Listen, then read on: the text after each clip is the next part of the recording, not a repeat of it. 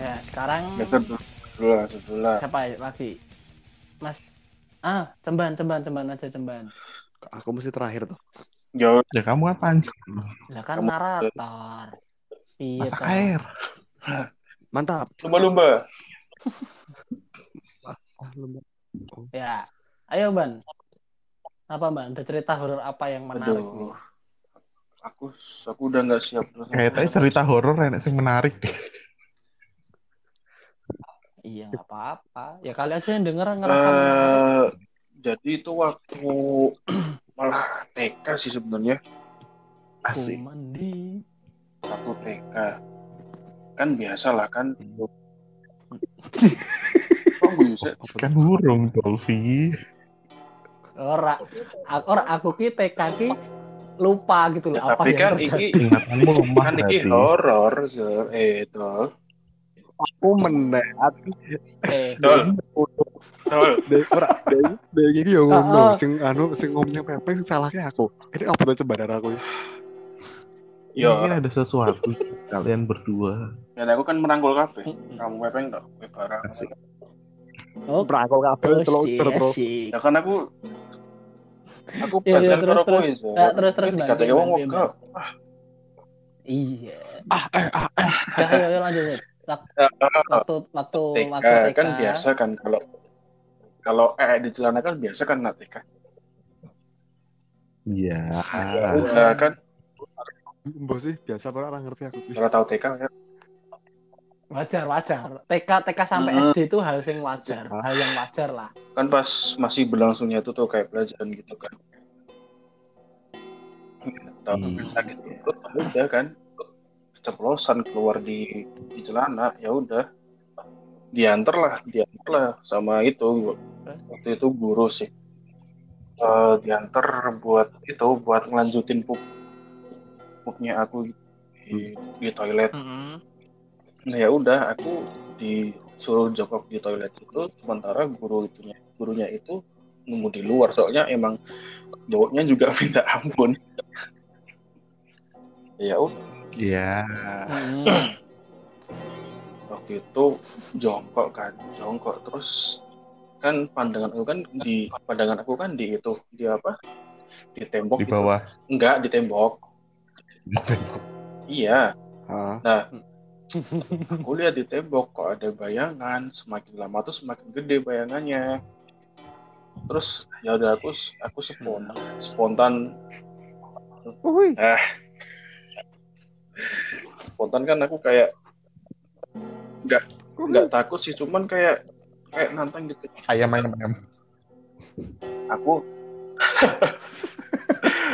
Aku refleks dong, aku ambil tainya aku ambil dari kloset, aku cepotin ke itu dong. Bok. Enggak lah. Ke gurunya. Udah terus waktu itu aku takut ya udah aku teriak gitu. Bu tolong ada yang gangguin. Terus dia juga gurunya tuh itu nyamperin aku tapi di lain bilik toilet tuh loh, tau nggak maksudnya? Jadi kamu nggak terlihat. Iya. Toilet samping gitu. Nah, tapi yang ditengokin tuh bukan aku gitu loh. Maksud tuh nggak sih? Lah? Iya. Orang lain. Katanya bentukannya sama kayak aku kayak gitu. Berarti kayak cerita aku berarti ya. Jadi iya, kayak persis kayak kamu gitu. Aku juga ngalamin horornya tapi gurunya juga secara langsung ngalamin horornya kayak gitu. Terus waktu itu kan udah pulang sekolah. Aku masih nunggu jemputan dan aku cuman aku yang belum dijemput sama orang tua aku kan. Nah, terus Pak Bonya TK itu tuh nyamperin aku. Tadi abis ada kejadian apa? Pasti itu ada yang mirip kamu kan. Pak Bonya tuh udah tahu, padahal Pak Bonya tuh itu Hari Panca, Hari Tanu ya. Harry Potter. Nah, ya emang itu yang ngalamin nggak cuman aku, banyak guru-guru juga yang ngalamin kayak gitu di situ gitu loh. Jadi ini lebih ke berarti nggak cuma satu orang ya. Emang ceritanya di TK itu kayak gitu. Nah, mungkin dalam dunia paranormal ini namanya dualisme mungkin. Wah. Wow. Berat, bro. Ini mau lanjut ke laser dulu apa ada yang nambah lagi? Kalau masih ada cerita nih sebenarnya. Santai dong, Kak. Santai dong. Okay. Nah, setelah itu diceritain sama Pak Bonya itu, terus kan Pak Bonya tuh udah kan cerita sama aku, ya emang kayak gitu di sini. Emang apa? Sering juga nggak cuman murid-muridnya aja, guru juga digituin. Terus aku cuman yang kayak yang belum kepikiran sampai situ kan, terus aku cuman iyain aja. Nah terus kan waktu itu kan aku TK-nya di itu ya TK yayasan Katolik lah. Nah udah Pak Bonya pergi, terus aku nggak sengaja lihat kayak suster kayak biarawati gitu loh, tau kan? Tapi aku mukanya tuh asing banget gitu loh, bukan suster situ gitu loh maksudnya. Wah denun ya. Nah hampir sama tapi nggak seserem denan sih. Mukanya tuh kayak memancar cahaya gitu loh, tau nggak? Asik. Berarti baik ya, mungkin deh. Oh, terang ya, gitu mungkin ya? Baik tapi dia kayak mau nyamperin aku, tapi semakin dekat ke aku dia semakin hilang, kayak dari kaki sampai ke atas tuh hilangnya pelan-pelan gitu loh. Nah terus masih berlanjut sebenarnya, pulang kan? Aduh. Oke. Iya pulang. Malamnya aku mau tidur, terus di apa namanya? Kan Bilderi apa sih bahasa Indonesia-nya? Apa? Ngelir itu apa? Ngegas. Ngelir. Ngeper. Ngelir. Oh, iya. Apa? Terbangun. Ya, kebangun. Apa kebangun. Astagfirullah. Tapi kan ngelir. Ngelir. Wah, pengen. Capek kau mesti numpak motor ngelir. Ayo. Lah aku belakangnya ngomong geber-geber. Lah soalnya emang kita tekan ngelir ngopo gitu. Ya macam tak ngerti. Aku kebangun. Nah, terus kebangun tengah malam. Di kursiku tuh, di meja belajarku tuh dia udah duduk di situ sambil baca Bible. Alkitab. Baca Alkitab. Sambil apa? Ya udah terus aku kan itu aku turun kan, karena waktu itu aku udah disuruh tidur sendiri sama orang tua sih. Terus ya udah aku turun ke kamar orang tua, buka laptop, terus aku juga ceritain sama orang tua aku sama perusahaan aku habis dipindukan dengan hal itu. Aku bilang apa adanya gitu. Setelah aku samperin sama orang tua aku udah nggak ada lagi. Iya nggak ada. Hilang langsung ya. Sih. Tapi iya. Bibelnya tuh masih kebuka, posisinya masih kebuka waktu aku samperin. Kamu nggak lihat pas dia baca ayat apa? Tapi itu? Sebelumnya. Habis baca apa ya? Aku lupa sih apa ayatnya berapa. Tapi sebelumnya dirak Alkitabnya. Dan ini anehnya lagi, kalian tahu kan Rosario? Tahu. Nah itu kan harusnya kan butir-butirnya itu kan jumlahnya 50 ya. Itu ganjil jadi 47 atau berapa gitu, tapi tetap nyambung, nggak ada kayak bekas kayak patahan gitu, nggak ada. Dilepas. Ya gitu sih. Aku merinding coba. Cerita horor aku delok ngejejer wes. Kok pada gini mikir gambaran gitu. Persiapan. Jadi mengkap-mengkap nih. Jadi saya ngomong. Apa Mas Laser? Tapi horor loh nek magic series to. Metu daser. Heeh. Pas kok buka ora metu sego metu daser. Bayangin wae dhek ngomong terus dasar tembang nek burung. Dasar das banteng. Tugasnya kon ngitung das. Ayo. Dasar metu terus. Lucu dasar metu langsung anjay. Apa tuh? Ya, tapi kan lu ngomong. Ya, pokoknya gitu sih. Anu. Wow. Nah, berarti emang kejadian iya. Waktu kecil banget ya berarti ya itu. Kenapa sampai ingat? Ya soalnya unik banget. Ya enggak di luar nalar lah. Enggak mungkin. Mungkin ceban sampai sekarang tetap dilindungi dia, makanya enggak punya cerita aneh-aneh mungkin loh. Mungkin ya. Karena aduh, soalnya masih ada tulisannya. Karena Cemban ya anaknya baik sih. Asik. Tidak ngerokok, tidak alkohol. Cek koreku hilang aja dia. Rajin olahraga. Rajin fitness. Ben turahane wingi cek setengah liter. Ayo jombe. Setengah liter lagi. Sekarang gantian sekarang berarti mau nambahin dong. Enggak. Langsung sebenarnya ya terus sekarang mau lanjut dulu atau mau tak tambahin? Itu. Oh, jadi kamu sama laser ada sangkut pautnya? Ya, sama susternya. Oh, enggak. Oh, waduh. Sampai sekarang masih terhubung? Enggak sampai sekarang sih. Jadi, waktu mamaku ngelahirin adikku yang ketiga. Akeh men. Kamu berapa bersaudara sih? Ada 4. Wow.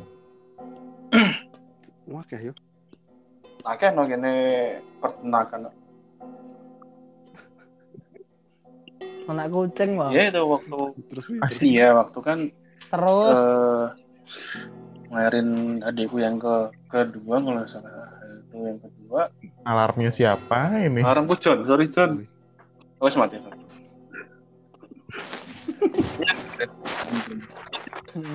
Ini masih kecilnya tuh juga itu Katolik lah juga. Nah, mamaku juga cerita kayak gitu. Jadi pas dia ya mau pas proses lahiran itu, mamaku juga lihat suster yang kayak gitu loh. Enggak tahu sih emang itu apa ya mungkin kayak suruhan dari yang di atas dari Tuhan buat lindungin keluarga kalau emang itu sebuah petanda kalau emang aku harus tobat. Nggak tahu sih teman-teman baik-baik loh ya tapi mungkin nggak mungkin aku kepikirannya kayak suster-susternya itu tuh waktu pertama kali ngebuka Alkitab mungkin kamu sih kayak pertanda itu kali itu. Kayak ngasih petanda apa maksudnya kayak ngasih petanda ini hal kita nggak pernah kamu baca, coba kamu baca kayak gitu sih. Nah benar. Terus endingnya terus kamu tutup lagi, kamu balikin lagi ya.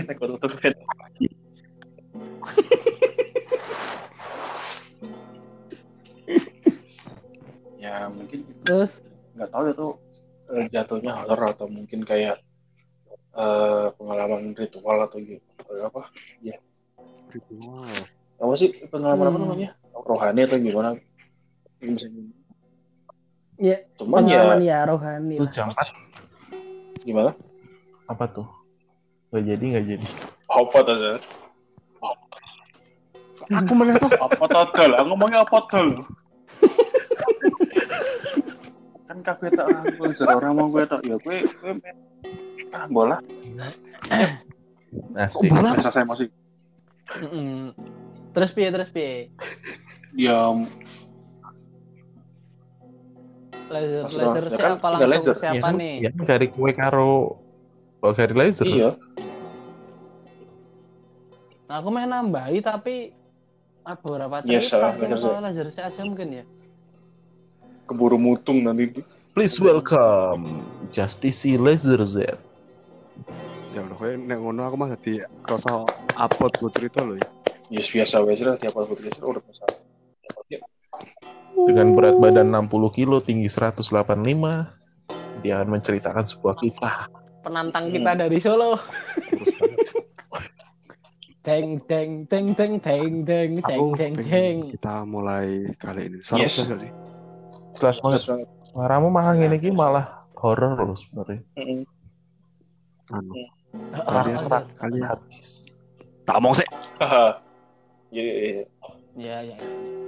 Kalian percaya enggak sih kalau kalian setelah lihat hal yang astral itu besoknya kalian beruntung? Maksudnya?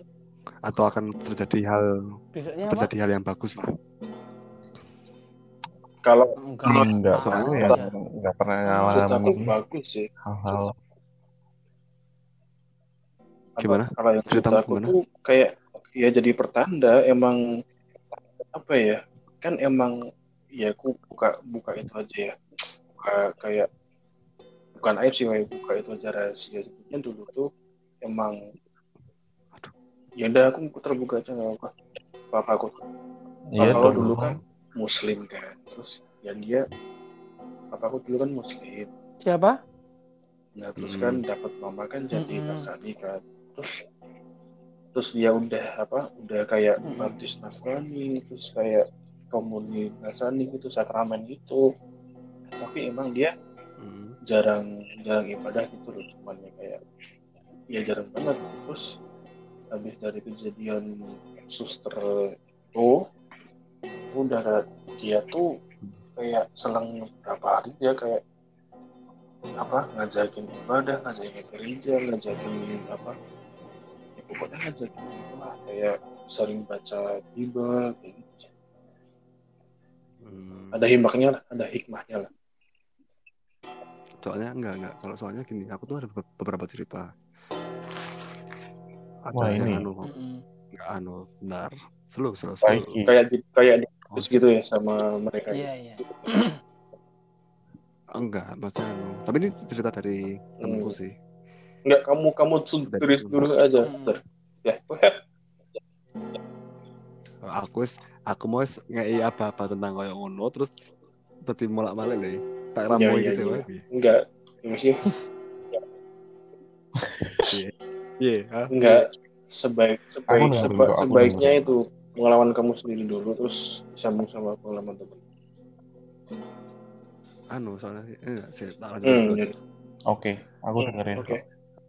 Jadi temanku pernah ada yang kedapatan ngelihat sesuatu di jalan dan besoknya tuh dia jadi ranking 1 gitu loh.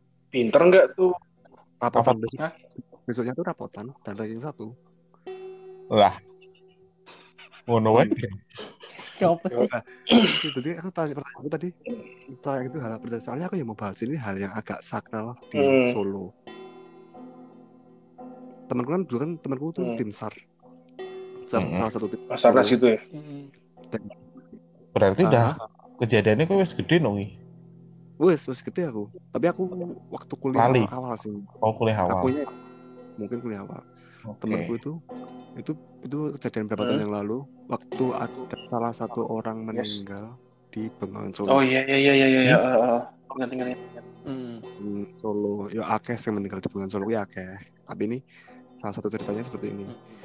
Selama beberapa hari 3 atau 4 hari itu enggak ketemu. Yes. Ya jasadnya itu dicari di mana-mana enggak ketemu, dan tim SAR itu udah 2 hari berturut-turut mencari enggak ketemu. Malam harinya temanku tuh berdua sama dibagi beberapa tim sama tim SAR, dan dia kebagian di salah satu tempat. Ya dia tuh bukan iseng-iseng emang dia tuh cari pakai senter masuk di Bengawan Solo yang udah nggak tinggi lah airnya, udah nggak surut. Dia jalan-jalan, dia tuh fokus di sisi sisi kiri maka aku menang. Aku ya wis mati. Emang ada partai sih aku menyanyi. Lagi ngomong fokus. Oh ya kudu nek ini ngomong fokus terus nyanyi. Terus. Terus. Dia kanan kan. Iya. Lah dia tuh bagian kanan. Yes. Dia tuh kayak pakai senter sama temennya nyorotin bagian situ terus. Kok ya bukan sih fokus di situ enggak dapat. Jangan nyanyi. Enggak. Oke.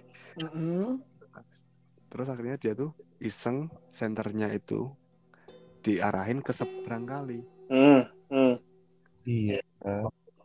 Terus dia waktu senternya diarahin ke seberang kali, sungai itu Bengawan Solo, dia tuh ngeliat ada pocong berdiri diem doang melayang di seberang, dan dia langsung senternya itu langsung nunjuk langsung ke arah pocong tuh.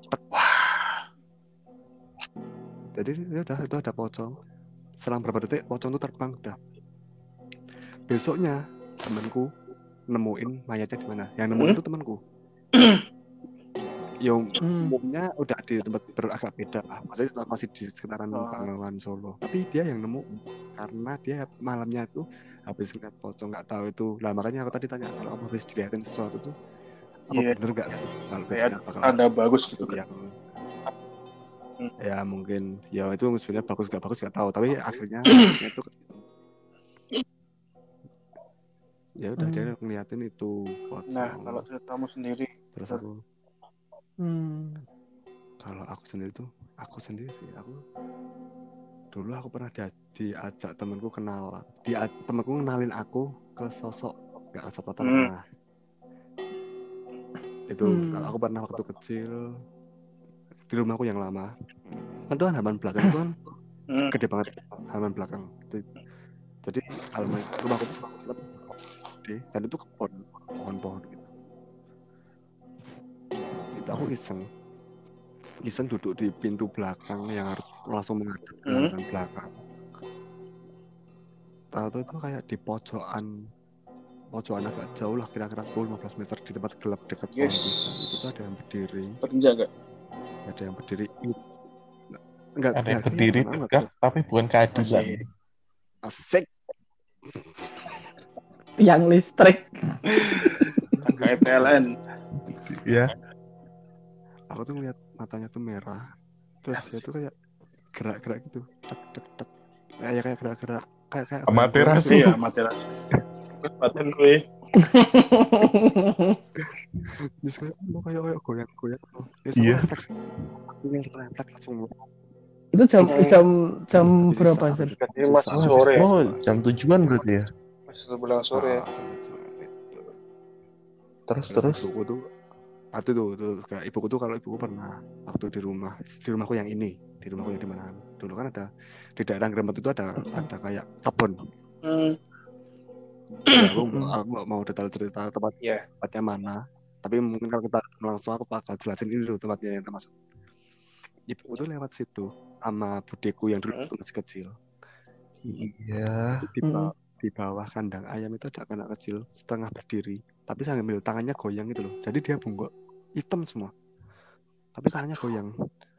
Jadi kayak goyang-goyang gerak-gerak kayak aku cerita gini, aku praktekin tapi aku ditekan dulu. Oh ya Allah, ngajar dulu aku ya jer. Ya Allah Zer, aku merinding Zer. Terus ibuku ndelin. Ya si ibuku waktu ibuku jalan, dia mau beli sesuatu ke warung, dia tuh ngelewati kebun itu, ngelewatin apa kandang ayam yang di bawahnya ada anak kecil hitam, nggak ada rambutnya, hitam banget, dan di tangannya tuh goyang. Itu tuh dari ujung itu ngeliatin anak kecil itu ampe jalan terus. Anaknya tuh, anak kecil itu masih ngeliatin terus. Yes. Ya udah. Jadi ibuku kan pemberani, tapi bukannya nggak takut, dia agak pegangan terus lah. Ya udah, yaitu sedikit. Sebenarnya masih ada banyak. Aku tuh ada cerita horor tuh 150 bulan. Tapi udah. Jangan. Kayak buku. Disimpan aja dulu, besok bikin buku. Cari nih koncoku. Cerita laser. Ya, terus itu dulu lah, itu dulu. Mungkin itu dulu. Aku mau nambahin dikit kali ya. Banyak ya, nggak apa-apa sih. Hampir 50 menit coy. Ya, sisanya buat nanti aja lah. Nggak apa-apa. Nanti kita bikin part aja mending. Jadi mending cerita sekalian aja lah ya, biar nanti biar dibagi partnya gampang. Jadi kalau cerita gini nggak pakai ngerokok. Apa nih ada suara tapi tidak. Kowe ngerokok. Jadi itu gini, aku cerita dari yang tadi ada. beberapa cerita sih, ada 2 cerita atau 3 cerita. Jadi yang satu tentang KKN. KKN. Yang satu tentang itu apa namanya? Tentang aku main ke. Jadi tuh posisinya tuh mungkin aku cerita yang aku main ke tempat temanku. Ya, setelah kamu sih. Itu posisinya ya aku udah kenal sama temanku ini. Posisinya aku udah kuliah di Jogja. Yeah. Terus kenal temanku ini udah lumayan lama tapi nggak begitu deket. Terus agak semester akhirnya jadian. Lanang cowok. Mulai deket. Cowok. Jadi kayak dekat dari satu kumpulan lah intinya kayak gitu. Terus jadi kan kumpulannya itu sering ngumpul di satu kontrakan di Jogja. Klasik tuh. Di daerah namanya lupa sih. Daerah Seturan lah. Terbunan Rene. Terus habis itu habis itu mainnya mau main ke kontrakannya. Kan enggak tahu, belum pernah ke sana. Cuma di Sherlock kan. Habis itu cuma di Sherlock, sanalah sendirian itu naik motor. Ternyata jadi itu di arah Seturan tuh lewat jalan yang sepi, pinggir kanan pinggirnya itu kali. Jadi itu yang emang sepi, nggak ada lampu, gelap. Jadi jalan pintas paling dekat ke situ. Kalau harus lewat ring road kan harus muter. Jadi dari Seturan lewat kos tuh ya dari satu-satunya jalan tuh cuma itu. Tuh ke situ.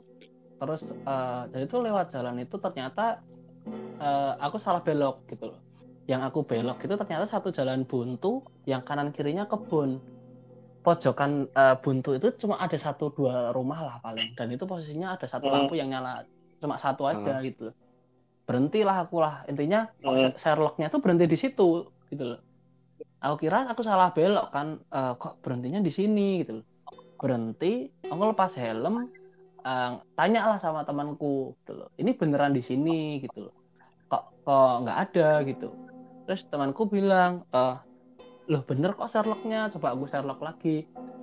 Waktu dia mau ngirim Sherlock itu aku nggak sengaja ada cewek teriak itu kenceng banget itu, dan posisinya nggak ada orang di situ. Tuh cewek teriak kenceng banget, dan refleks kan, nah, ini siapa yang tadi tengah-tengah kebun jalan buntu. Terus untungnya teman langsung nelpon, intinya bukan di situ, gini langsung dijelasin. Nah, untungnya langsung selamat lah gitulah intinya. Tapi itu emang langsung ya bayangin aja lah, sendirian, salah jalan, buntu, kanan kiri kebun, gelap lagi. Ada yang teriak kan pasti kan refleks. Wah langsung ya itu dari situ langsung nyalain motor, langsung bobol kira motor. Itu yang ke teman-teman ya. Enggak. Nah, yang kedua ini waktu KKN dulu, waktu di desa KKN, penari di daerah Kulon Progo lah. Di desa Elden, desa LC, desa Konoha, desa Elden. Terus KKN-nya itu hari ke itu belum kelar sih, mau ke pertengahan bulan. Intinya tuh KKN 30 hari. Itu hari ke 10 atau 20. Intinya tuh kayak ya banyak ya cerita-cerita yang diceritain sama teman-teman. Itu ada satu cerita yang menarik gitu loh. Jadi kayak teman itu bersepuluh, yang bisa naik motor cuma 1 orang. Jadi 1 atau 2 orang yang bisa naik motor. 8 orang ini tuh kayak dia datang ke rumah bapak dukuhnya untuk izin buat buat acara lah di situ, atau izin yang lain lah pokoknya. Dia jalan kaki, posisinya malam setelah maghrib itu jam 6, jam 6:30 lah. Habis itu jalan ke tempatnya Pak Duko kan, ya tahu sendirilah intinya KKN kan kebanyakan kan gelap, apalagi di tempat yang pedesaan lah kayak gitulah. Terus dia itu ada ternyata 1 orang ini tuh ada yang bisa lihat gitu loh. 1 atau 2 orang bisa gitu lihat. Yeah. Pas datang ke tempat Pak Duko, IndiHome. Habis datang ke tempatnya Pak Duko. Datang ke Pak Duko, ya itu dia ketok pintu. Tapi satu temannya ini dia cuma diem gitu loh. Dia cuma diem, nggak ngomong apa-apa, wajahnya langsung pucat katanya.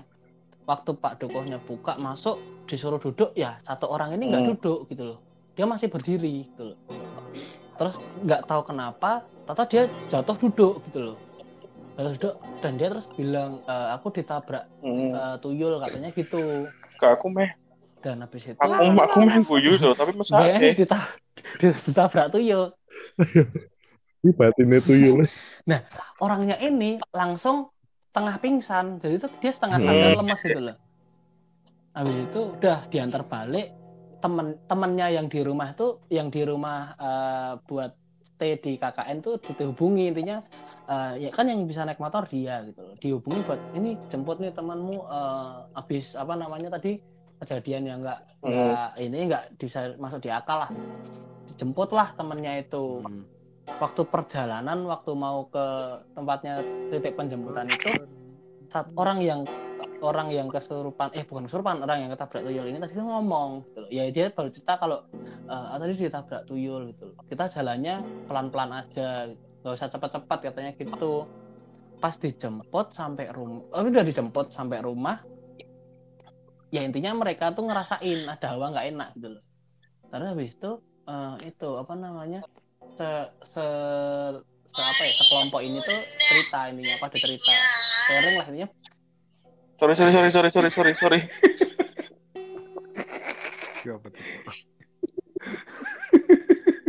Ini tuh satu kelompok ini cerita sharing karena kan mereka belum pernah, apalagi KKN, ketemu hal-hal yang berbau-bau mistis lah.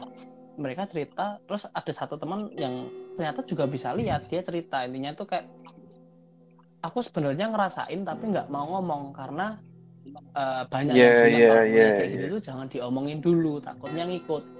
Nah, temannya tadi dia kan udah bilang kalau tadi itu dia lihat tuyul bla bla bla bla. Dah akhirnya dia minta teman-temannya, ketuanya, jadi ketua kelompoknya ini bilang kita doa aja gini.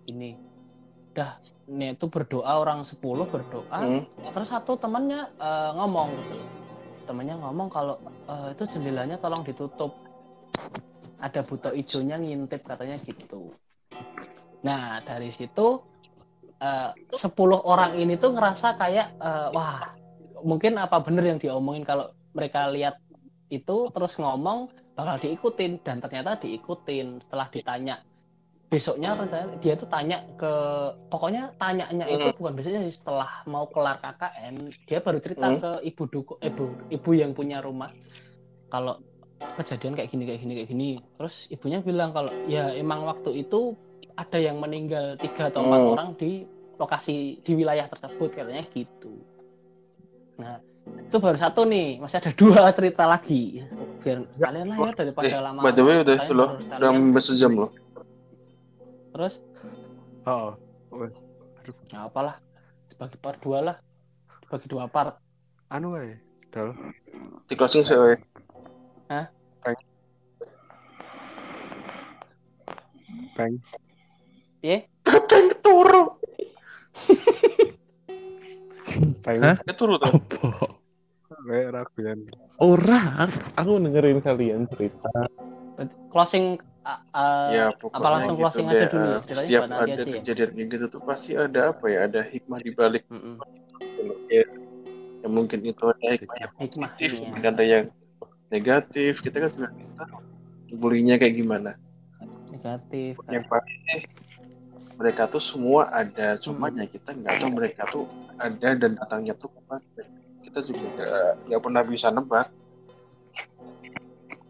Yang pasti itulah kita sebagai manusia biasa ya, kuat-kuatin aja imannya. Apalagi kan kita yang dibilangnya kalau kita ini akalnya lebih tinggi daripada makhluk. Akal kita tuh yang paling tinggi lah. Derajat kita tuh yang paling tinggi dari mereka gitu. Iya nggak sih? Iya. Benar. Iya. Iya. Nanti kita dulu aja ya untuk horor kali ini ya. Takutnya nanti nggak ada yang nonton juga. Iya. Oke. Yes. Ya, itu dulu dari ya, podcast kita yang pertama kan horor ini. Nah, gitu dulu. Ormas Brother pamit. Dadah. Lengser.